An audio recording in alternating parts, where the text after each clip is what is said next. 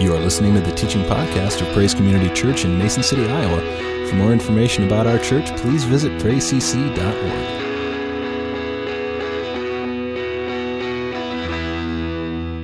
This is going to feel for some of us um, like I'm trying to force a uh, square peg into a round hole this morning. This is, this is going to be a bit tough for some of us to hear uh, this morning. And it's not just something that's going to be tough for us to hear this morning, but I think it's going to be kind of tough for us um, in, in the uh, uh, road forward, uh, where I think I see us going as a, as a country. There's a very popular theme in our culture right now, and I think it can be summed up in, in three words rebellion equals freedom. Now, just take a moment. I just want you to kind of let those three words kind of just sink into your heart. Rebellion equals freedom. And that's basically the premise many people have operated out of from about the time they were 12 or 13 years old. The appeal goes something like this The best way to get freedom is through rebellion because as long as I follow the rules, as long as I'm playing by all of the rules, I'm not really free.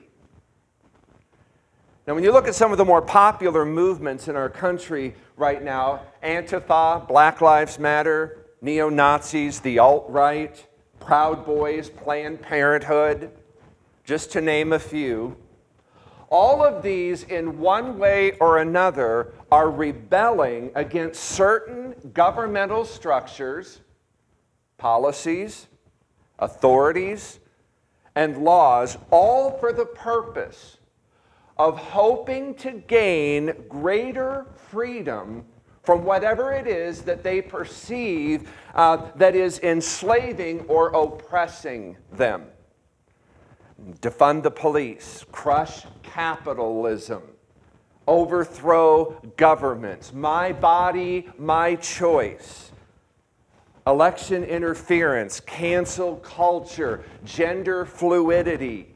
These are just a few of the ways people are convinced and have convinced themselves if I can just throw off these shackles, I would be more free. I would have more freedom.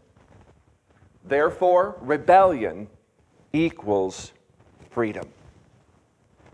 Fortunately, for most people, once they kind of come into adulthood, they kind of come out of the fog, and they kind of begin to realize that rebellion doesn't equal freedom because our jails, our prisons are full of people who rebelled and ended up losing all of their freedoms. Adam and Eve. They were really the first that really kind of pushed the envelope on this. They were the ones who were kind of seeking more freedom from the constraints that Satan convinced them that God had put over them. Eat from this tree, he tells them, you won't die. Surely God wouldn't do that. The only reason God told you not to do that is because He knows in the day you do, you'll become just like Him. So they took the bait. They rebelled against God, His rules, His authority. And instead of finding freedom, finding what they were promised, they found spiritual separation and physical death. And ever since that time forward, mankind continues to participate in the deception and the lie and the twist to prove that rebellion will lead to freedom.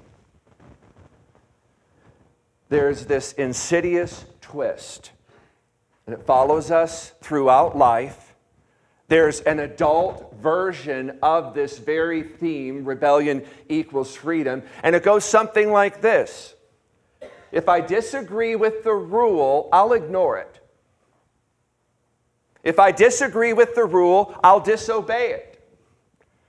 If I disagree with the rule, I'll, I'll just disregard it. It's, it's the same twist as rebellion equals freedom, it's just the adult version. That somehow I am going to be free, I'm still going to do what I want to do, but instead of just dismissing all authority, I'm going to just take it one rule at a time, one law at a time.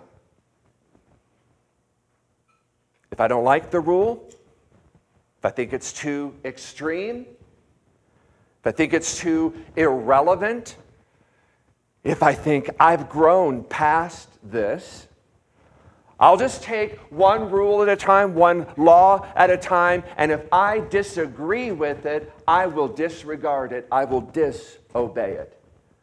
Now, every one of us in this room, within a span of a few moments, could think of a lot of situations where we've done just exactly that thing. 40 miles an hour, oh, that is stupid. I'm going to go 50. 55 miles an hour? Oh, gee whiz. No one's around, no one's looking. It's a freeway. I'll go 75 miles an hour. Or you're filling out your income tax. It's that time of year. Get to your deductions and you think, oh, this is stupid. I should be able to deduct this. What is the IRS thinking when they tell me I can't have this deduction? I should be able to deduct that. As a matter of fact, I think God agrees with me that this should be a deduction. And because God agrees with me, I'm going to take it as a deduction, even though the IRS says it's not. For teenagers, it's the curfew. Stupid parents.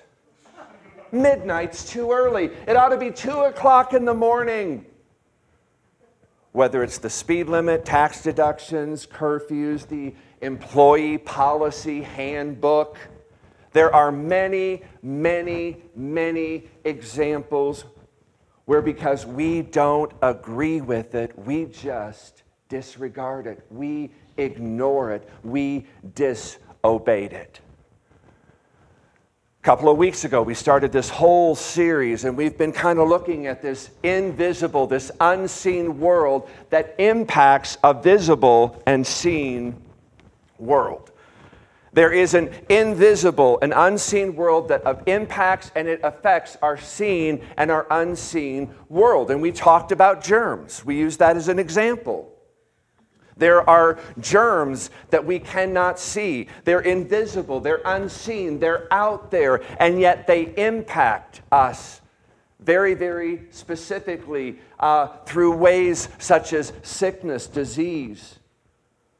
We also talked that there is another invisible, unseen world that impacts us, it influences us, not just physically, but spiritually, emotionally, mentally. It impacts our decision making. It impacts our relationships. It impacts the way we view the world. It impacts everything around us. So today I want to talk about the big subject of authority because it's really around this whole issue that the deception, the distortion, the lie first started. Now, I'm like all of you, I, I am all for authority especially when I'm the authority, right? Yeah. I'm, I'm all for submitting to authority as long as I'm the authority you're submitting to, right? We don't have any problem with that. We all love authority as long as we're the authority. I think authority's uh, great, especially when that authority supports and agrees with me. I'm all in. I'm for it. I will be your biggest supporter. Agree with me, and I'm there. I'd like to be able to call the police. I don't necessarily like being chased by the police. I'm all for the police, and I want that you know to be able to call them, and I want them to be able to support me in my time of need. I want to see their blue lights ahead of me, not behind me, right? But that's where the twist comes, somewhere along the way. And it's in our culture. And it finds its beginnings, again, way back there in the Garden of Eden, somewhere along the way when it comes to authority. When it comes to following the rules and obeying the rules, our first response is to evaluate the what. What am I being asked to do? What is this rule, this law, this authority, what are they asking me to do? What am I being required to do? Whether it's my parents, whether it's the police, whether it's the government, whether it's your boss, it's the education system, whatever arena you're in, our first line of response to authority because of the way we view and we're affected by this twist, this distortion, this deception from that invisible, unseen world is to evaluate the what. What am I being asked or required to do? And the twist, the deception is this if I disagree with it, I'll disregard it. If I don't like it, I will ignore it. If I can disregard the what without consequences, I will disobey it. That's the twist. If I think this is a stupid speed limit and I can get away with speeding without getting caught, I'll just disregard it. If I think the employee handbook is just, you know, old fashioned, it's kind of outdated, it's irrelevant. And if I can get away with not doing what it's telling me to do without consequences, I'm just going to ignore it. Because our tendencies, and again, because of the way that we are wired, and because of the twist, we look at authority, we look at rules, we look at laws, and our first line of response is let's evaluate what it says. What is it asking me to do? And if I don't like it, if I don't agree with it, and I can get away with it, then baby, I am all over it. Now, if I think I'm going to get in trouble, if I think there are going to be consequences, then I may adhere to it, not because I agree with it, but I just want to avoid the negative consequences. Now, that, that's kind of the idea I want to build on here. Now, here's the thing if we were just talking about curfews and, you know, proper tax deductions or should the speed limit be 35 or 40 miles an hour, if it was just those kinds of issues, this really wouldn't probably be worth spending any time on. But, but this is really kind of a big twist that affects us at multiple levels, which you're going to see here in just a moment. There's a lot more at stake when you think about a 16 year old teenager who gets into his car with his buddies and a couple of six packs, because after all, you know, this whole thing about underage drinking, I mean, that's for somebody else. I mean, I'm, I'm a mature 16 year old. My, my 16 year old buddies and I, we're above all of this. We're, we're so much more mature. We're, we're ready for this kind of responsibility. So, so that 16 year old, he kind of evaluates the rules and decides it's a stupid rule. I'm just going to disregard it.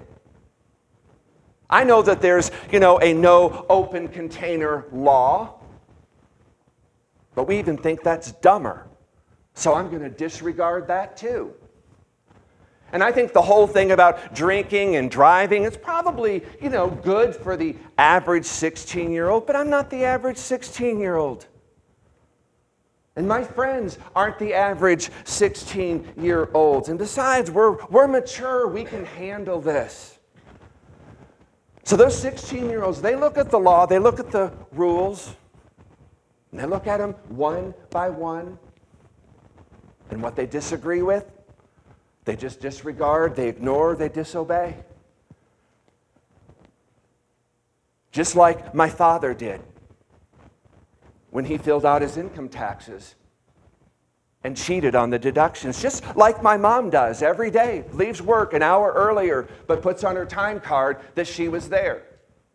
You see, I can look at the rules like them and I can decide which ones I want to obey or not. Our government is full of people like this. Our culture is full of people like this.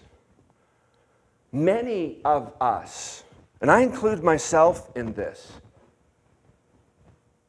we operate from the perspective that I know what is best. When it comes to rules and laws and authorities, it's all about the what am I being asked to do. Wear a face mask. I don't want to. It's not healthy. I, have been there. Those words have come out of my mouth. I still push back on face masks. It's the what I'm being asked to do. And if I don't have to do it, guess what? I don't do it. Now, when you open Scripture, you're going to discover a different paradigm. And this is where it's going to get a little difficult for some of us. Because you're going to discover there is a whole different paradigm, there's a whole different viewpoint, and a whole different frame of reference. And here's where we begin to unmask the twist. Whereas the twist says that when it comes to authority and rules, it's all about the what. What am I being asked to do? Where God says, no, it's all about the who. It's not about the what,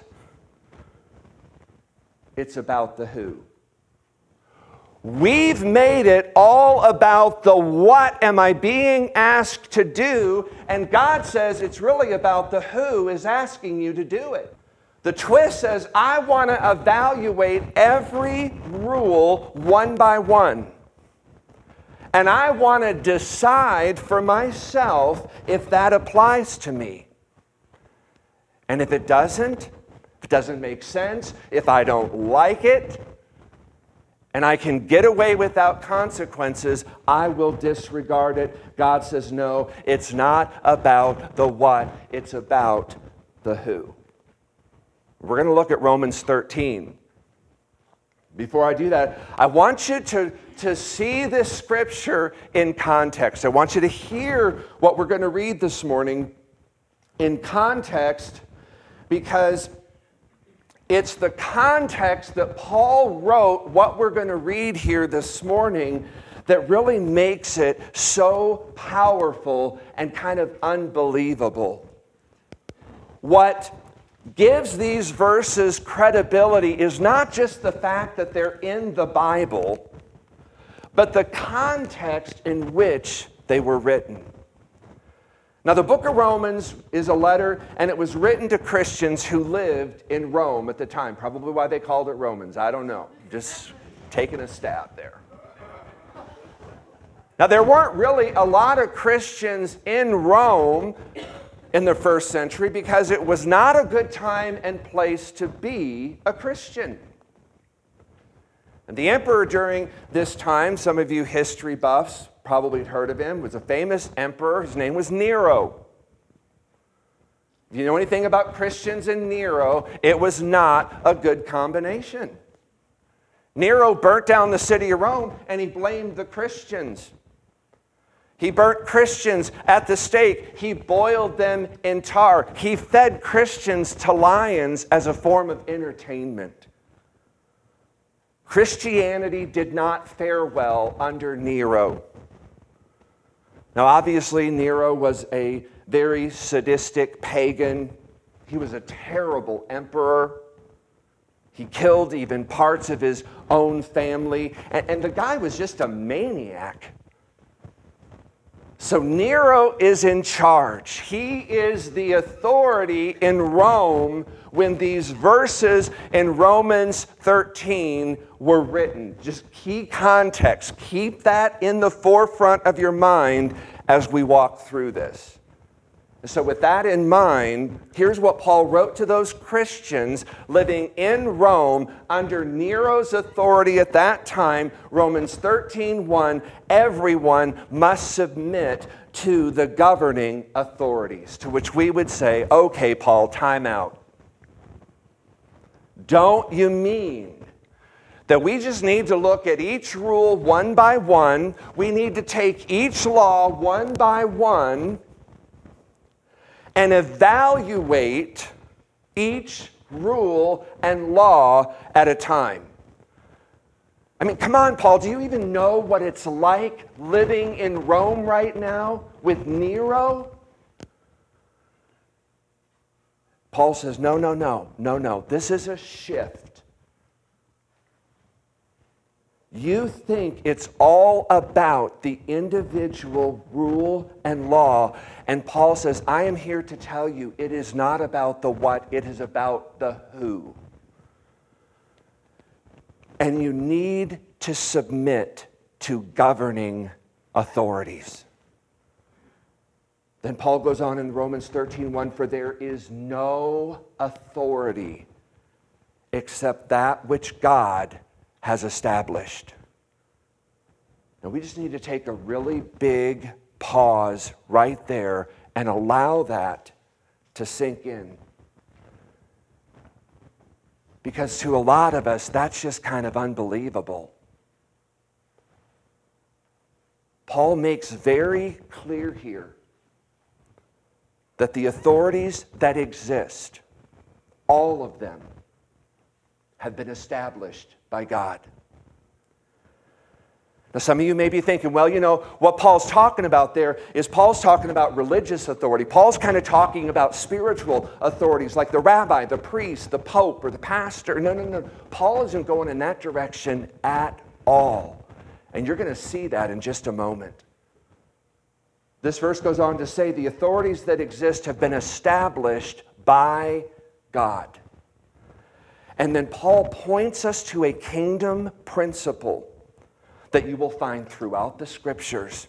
God always, always, always, always, always works through human authority. That is why Jesus, who is God, became flesh and dwelt among us because everything that needed to be done, Jesus had to do as a human being. And Jesus did everything that he did through human authority that was given to him by the Father.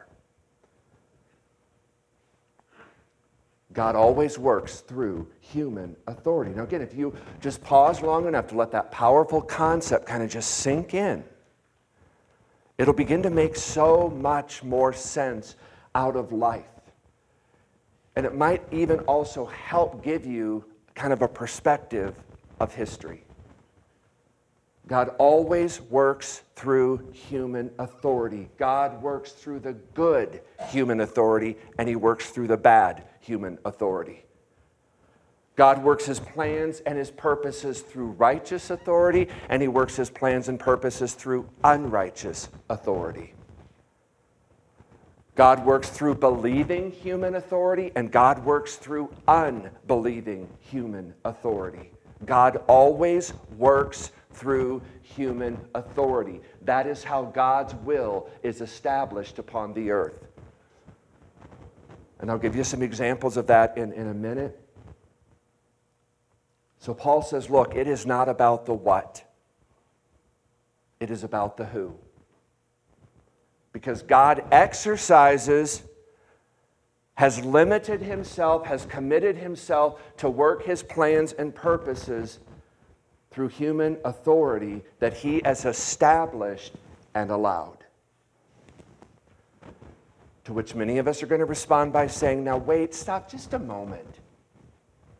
The implications of this is what, if what you're saying is really true, the implications of this are really kind of rather scary. Because that's like saying if God established all authorities, then that means if I disobey my parents, if I rebel at school, if I ignore something my company has asked me not to do, or I don't do the things uh, that the government has asked me to do, then the implication is that to rebel against them, that authority, it, it, it's, it's kind of like disregarding or rebelling against God. Is that what you're saying? I mean, come on, Paul. You're, you're kind of getting the, these things kind of uh, onto the same line. If that's true, then you're making what I do at work a spiritual issue. Yeah. Paul says that, that's exactly what I'm doing. That's exactly my point.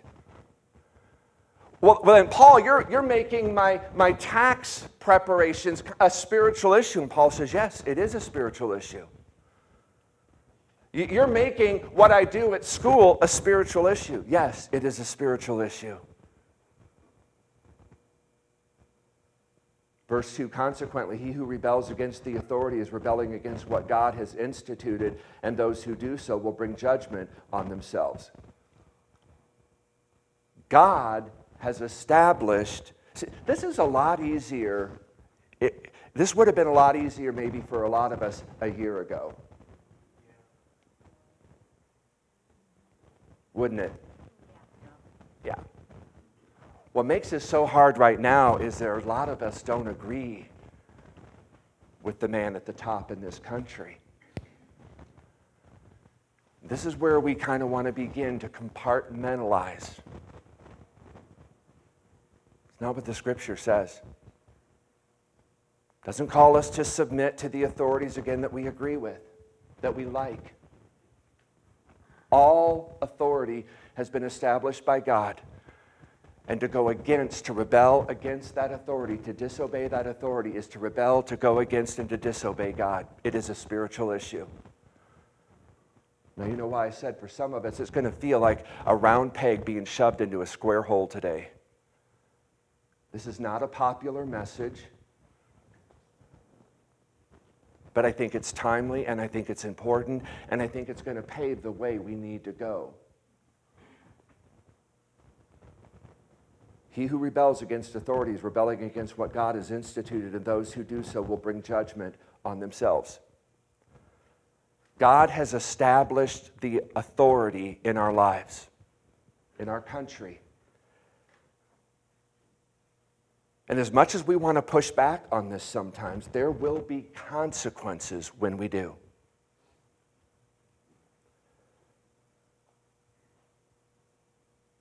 And our response sometimes is like, you know, okay, God, you know, I- am not going to claim this income on my tax return because they'll never know the difference. I'm not going to follow the employee handbook because that's irrelevant. And I'm not going to obey my parents because they've never really understood what's going on in my world. And I'm not going to do this, God, but I want you to know how much I love you. I'm going to disobey this, God, but I want you to know I am a doer of the word, not just a hearer.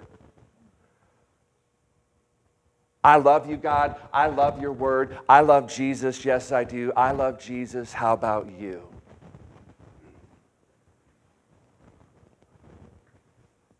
I love this spiritual thing, God, that you and I have got going on, and I know you agree with me, and I know I don't need to do any of that stuff because it's irrelevant and it's dumb. Paul says, okay, here, here's a timeout. You are so deceived. We are so deceived. You have fallen for the twist that they fell for in the Garden of Eden when the serpent said to Adam and Eve, Hey, listen, Let's evaluate this whole thing uh, about eating from the tree. I know God said not to, but let's not worry about the who. Let's talk about the what. Does this make sense? We can eat of all of the other trees in the garden, but this one doesn't make any sense to me. Why would you put it there if you didn't want people to eat from it? I don't agree with that, so let's just disregard it. I've examined the rule. Think any of this makes any sense? We're just going to go ahead because it is about the what, not the who. God says to you and to me, and here's the overarching principle your attitude and your response to your human authorities is a reflection of your attitude and your response to your Father in heaven. Your response to the authorities you can see is a response to the authority you cannot see.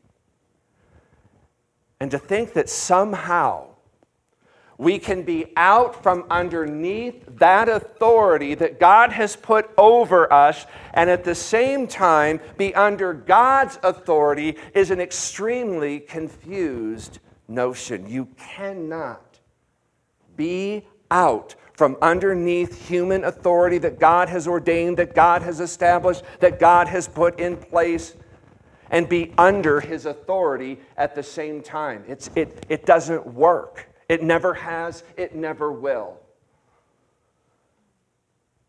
And that explains some of the things we do as Christians because we're constantly trying to separate this out. We're constantly trying to compartmentalize the what from the who. And the richer you are and the more powerful you are, the more prone you are to fall for this twist, this deception. Because the more money you have, the more you think you're above the rules. The more powerful you are in the country, in your company, in your industry, in your department, you begin to feel like the rules are for the little guy. Yes to me, but no to thee.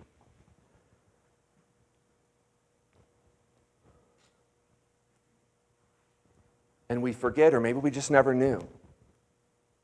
When we do that, this is a spiritual decision. It, it, it's reflecting something about our attitude and our reverence toward God. This isn't God, I, I'm in charge and I can do whatever I want to do. The, the rules, they're just for the little guy. I don't need to keep all of those rules because really, you know, we're kind of just in two separate worlds. We saw this truth play out over and over and over the last year with COVID. All the people making the rules of what you and I could and could not do, go you know, where we could go, where we could not go, were the same people who were caught disregarding the rules they imposed on the rest of us. The richer, the more powerful you are, the more prone you are to fall for this twist, this deception. The Apostle Paul would say to you and I, man, you are so deceived. You're so blinded. You think it's about the what you're being asked to do. And Paul's trying to shift our focus away from that and says to us, it's really about the who is asking, who's in charge. And if there are authorities that God has established, ordained, and put in place over you and I, even temporarily in the company, in the church, in your home, in your school, wherever you are, to rebel against those authorities is to rebel against your heavenly Father. Verse 3 For rulers hold no terror for those who do right, but for those who do wrong. Do You want to be free from the fear of the one in authority? Then do what is right and he will commend you. Now, listen to this next verse. If you're a government uh, in, uh, official, you're a president of your CEO of your own uh, company, you're a teacher, you're a superintendent or a principal, listen to this next verse. For he, the ruler, is God's servant to do you good But if you do wrong, be afraid, for he does not bear the sword for nothing. He is God's servant, an agent of wrath to bring punishment on the wrongdoer. The goal of government is and should be to reward virtue, to punish evil.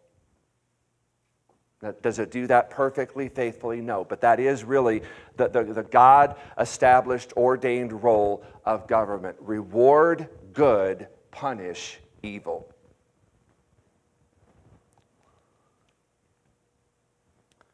Your boss. You, you know, the, the, the guy, the gal that is just so irreligious, it's not even funny. Paul said he, he's God's servant, he's God's agent for your good. But he, he doesn't even believe in God. Doesn't matter. Doesn't limit God. Doesn't tie God's hands behind his back because God works through all human authority, both good and bad, righteous and unrighteous, believing and unbelieving. My dad?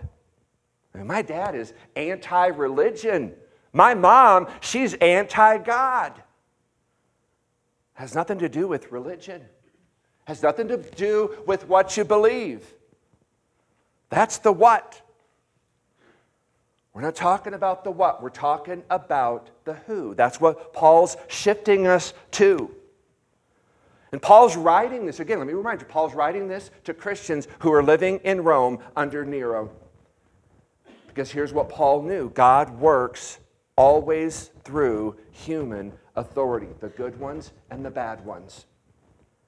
And to rebel against the authorities under which God has placed you is the equivalent of rebelling against your Father in heaven. And again, some of us are sitting here, maybe you're thinking to yourself, I've never heard this before. It's because of the twist because of the deception. Some of you may even be sitting there thinking to yourself, I'm not even sure I believe this.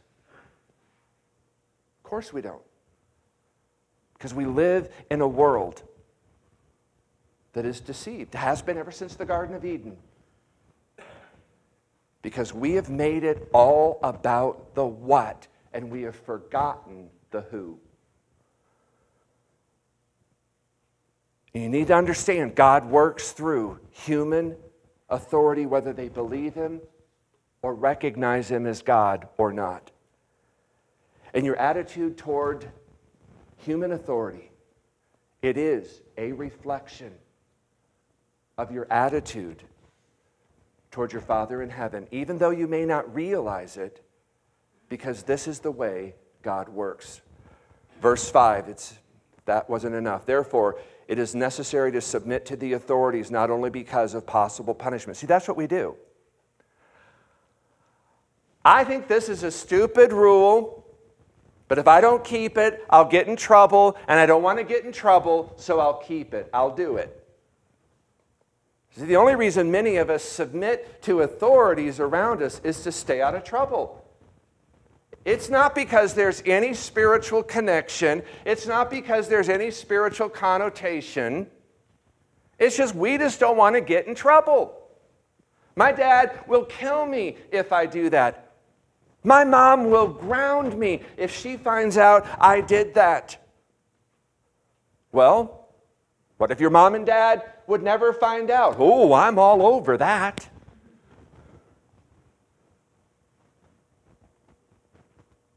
So, what are you saying? I'm saying, I'm not doing this because I agree with it. I'm not doing this because, you know, I honor my father. I'm not doing this because I think, you know, my mom is God's agent for good. I'm just doing this to stay out of trouble, to avoid the consequences.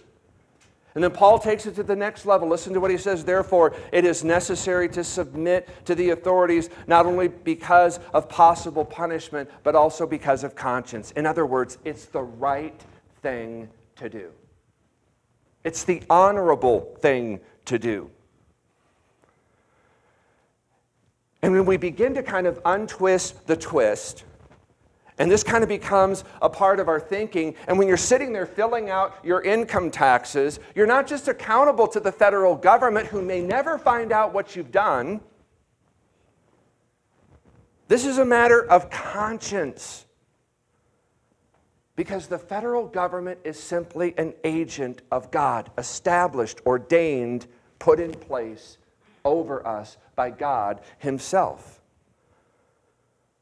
That doesn't mean they're godly, but they are an agent of God for good. This means when you're taking the test at school and you have an opportunity to cheat because nobody's looking, it's not a matter of me whether I'm going to get caught or not. It becomes a matter of conscience. It's wrong. I shouldn't do that because I want to honor God. I'm not going to cheat. I'm not going to cheat my teacher. I'm not going to cheat the educational system. Because to cheat on them is to cheat on God. It means when you and your spouse have agreed on something, maybe about your family or your finances, and you have an opportunity to take advantage or to cheat. Maybe you think, I'll never get caught, they'll never know.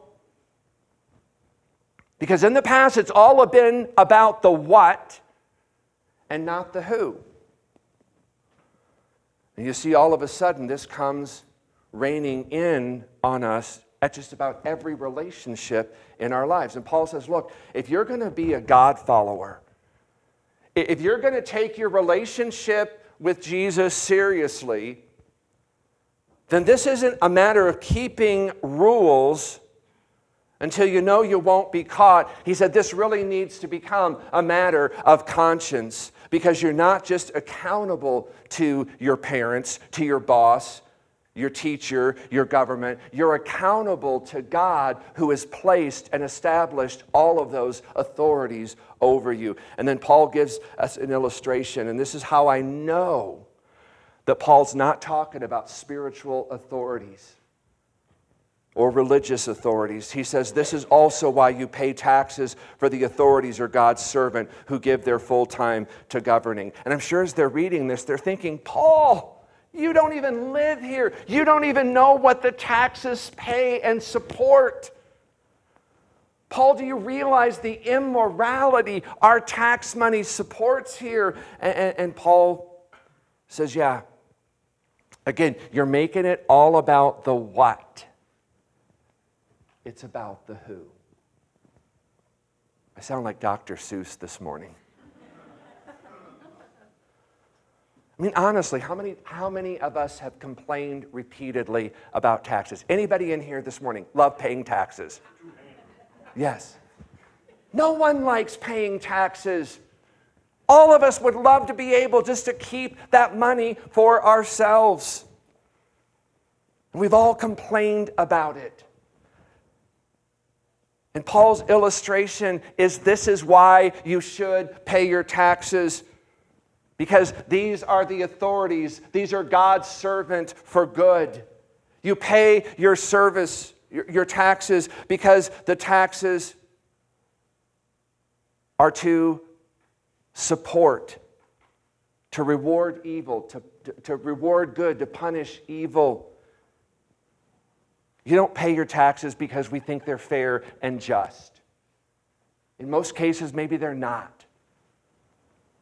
You pay your taxes because it is going to the government that has been established and ordained by God. And to cheat the government by not paying your taxes is to cheat God. And so you can stand here this morning and you can give me 50 excuses of why the U.S. government is wrong and 50 excuses of why the tax code is wrong. It doesn't matter. You may be exactly right, you may be spot on. God has established, ordained the government. Pay your taxes, not because they're fair and just, but because they are representatives. They are God's agents for good. And if you think you can be right with God and not pay your taxes, you're not paying attention to the New Testament because it's not about what, it's about who. Now, what I've given you this morning is the introduction for where I'm going to go for a little bit here. Sometimes people ask, Are you saying we should never question authority? Oh, always question authority. Always question authority. Kindly, gently, politely, reverently, you can question authority. And we'll pick it up here next time, but let me give you a teaser where we're going to go with this next. When someone in authority over you abuses that authority or asks you to do something outside of the law, what do you do? You simply appeal to the next level of authority, but stay under that authority.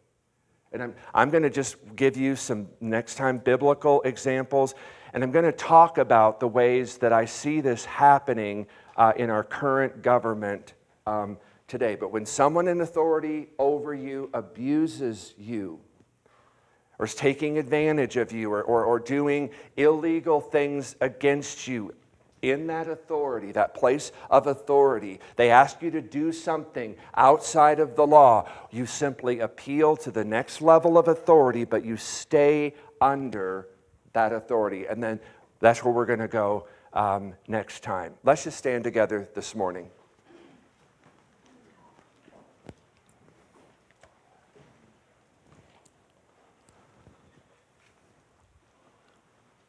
You know where you need to God to shift this for, for you this morning. And there may be many like you here this morning that, that you've pushed back against a lot of things in this last year. I have, you have, we all have, because we didn't agree with it. We didn't like it. And we made it about the what. And God says it really needs to be about the who. Who is asking you to do that. And if you believe that God has established, ordained, and placed all authority over you, and we rebel against that, what are we doing? We're rebelling against Him. And so maybe for some of us this morning, myself included, it just begins with a time of repentance. That God, I have rebelled against authority in my life that you have placed over me. Whether that authority has been good or bad, righteous or unrighteous, believing or unbelieving, we have rebelled. We've pushed back against that. And we've made all kinds of excuses. And I'll guarantee you, every excuse you have given to yourself is about the what, and you've ignored the who. And I think what God wants to begin to do, and I think this is where God's going to begin to lead us if we're truly going to follow him, it really needs to become about him. We're going to follow him.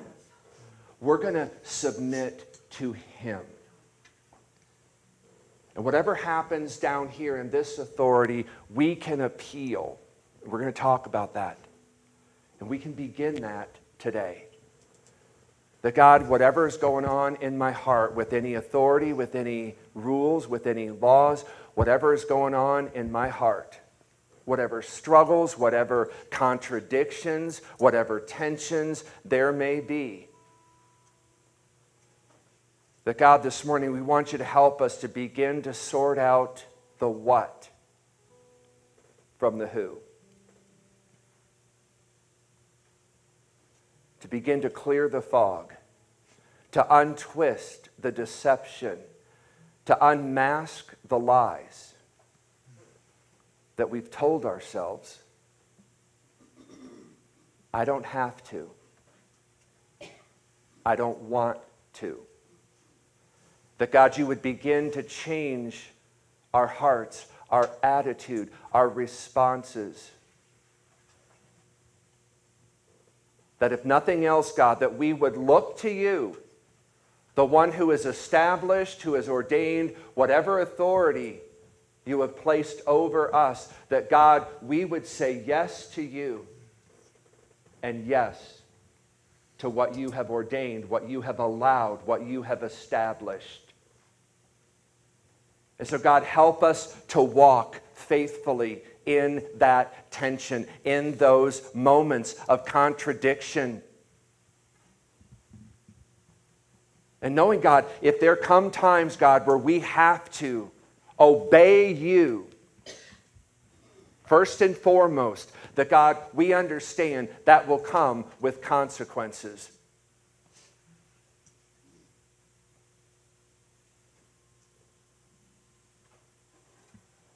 So, Father, we just pray, Lord, that you would help us again to see there are so many similarities to what we're going through as a country right now, to the very people that Paul wrote to back there in Romans 13.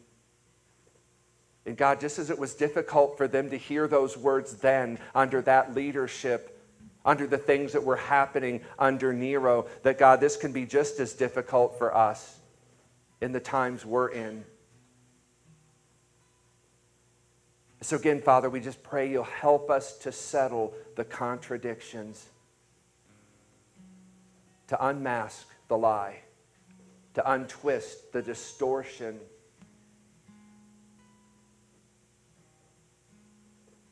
So, Father, we just invite you to work in our hearts this morning, that you would bring truth to the lie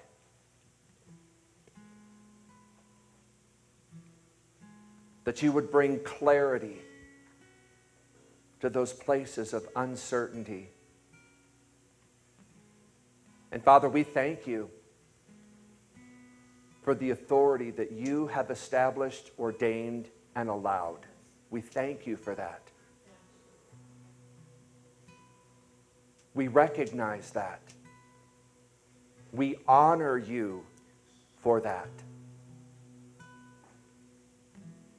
And may that begin to just emanate from our hearts, our words, our actions, that we recognize who you are and what you have established. And God, we want to come under that fully and completely. Just as Jesus did,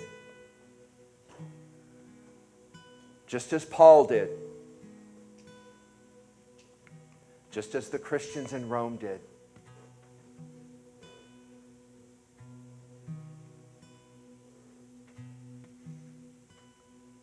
Father, just again for all the questions, for the exceptions that we're trying to find. We just ask you, God, to speak truth to our hearts. And we thank you for Jesus because, again, he shows us the way to walk this. He shows us how to be light in a very dark world. And we want to be light. And so help us to follow you and to honor you, just as Jesus did. And it's in his name we pray. Amen. You are listening to the teaching podcast of Praise Community Church in Mason City, Iowa. For more information about our church, please visit praisecc.org.